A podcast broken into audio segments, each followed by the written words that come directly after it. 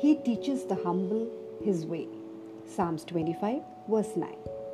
A proud heart is an unteachable heart. One who is proud denies the need for assistance. Earthly knowledge that is self seeking has a tendency to inflate a person's ego. The more a person knows, the less teachable he becomes.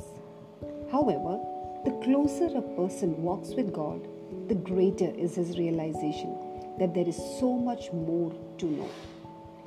To learn God's ways, it is essential that we humble ourselves daily like little children.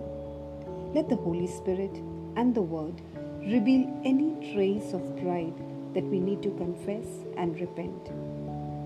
When we humble ourselves, He draws near to teach us His ways and to lead us in the paths of righteousness. As you eagerly wait for Him, He will waken you morning by morning to teach you from His word. Isaiah 66, verse 2 says, These are the ones He looks on in favor those who are humble and contrite in spirit, and who show reverence for His word.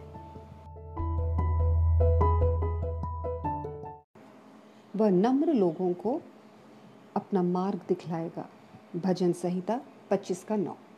एक घमंड से भरा हृदय अशिक्षित हृदय है। जो घमंड करता है, वह सहायता की आवश्यकता से इनकार करता है। सांसारिक ज्ञान जो स्वयं की खोज है, उसमें व्यक्ति के अहंकार को बढ़ाने की प्रवृत्ति होती है।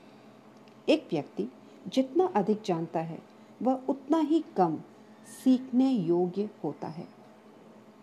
हालाँकि, एक व्यक्ति परमेश्वर के साथ जितनी नज़दीकी में चलता है, उसका एहसास उतना ही अधिक होता है कि जानने के लिए और भी बहुत कुछ है।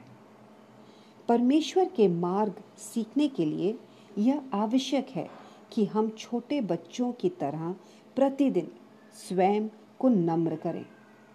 आइए, पवित्र आत्मा और वचन के द्वारा हम घमंड के हर एक अंश को प्रकट होने दें, जिसे हमें स्वीकार करना है और पश्चाताप करने की आवश्यकता है।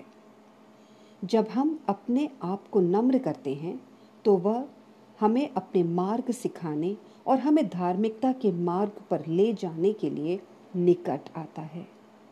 जैसे ही आप उसका बेसब्री से इंतज़ार करते हो, वह आपको अपने वचन से सिखाने के लिए सुबह सुबह जगाएगा। ये वे हैं जिन पर वह अनुग्रह करता है। वे जो नम्र हैं और आत्मा में पछताते हैं और जो उसके वचन का सम्मान करते हैं।